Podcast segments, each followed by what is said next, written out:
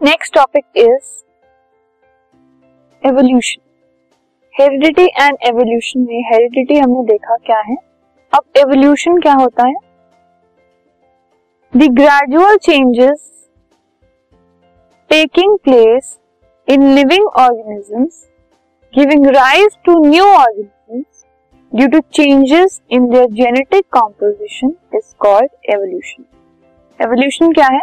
वो gradual changes वो slow changes जो बहुत ही लंबे टाइम पीरियड के बाद किसी ऑर्गेनिज्म के अंदर होते रहते हैं धीरे धीरे और उन चेंजेस की वजह से नए ऑर्गेनिज्म प्रोड्यूस होते हैं।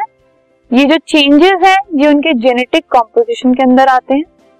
सो so, वो स्लो चेंजेस जो कि किसी भी ऑर्गेनिज्म के जेनेटिक मैकेनिज्म के अंदर आते रहते हैं। जिसकी वजह से न्यू ऑर्गेनिज्म प्रोड्यूस होते हैं, उनको हम एवोल्यूशन कहते हैं। और एवोल्यूशन की अंडरस्टैंडिंग किस वे में हेल्प करती है? It has been instrumental to develop in many developments in numerous scientific and industrial fields including agriculture human and veterinary medicine and life sciences in general तो बहुत सारे ब्रांचेस ऑफ़ साइंस एंड बाकी सारे subjects जो हैं, उन सब में एवोल्यूशन के स्टडी ने बहुत हेल्प किया so now we will continue evolution के आगे। बाकी सारी चीज़ें हम देखते हैं नेक्स्ट टॉपिक एवोल्यूशन से रिलेटेड चीज़।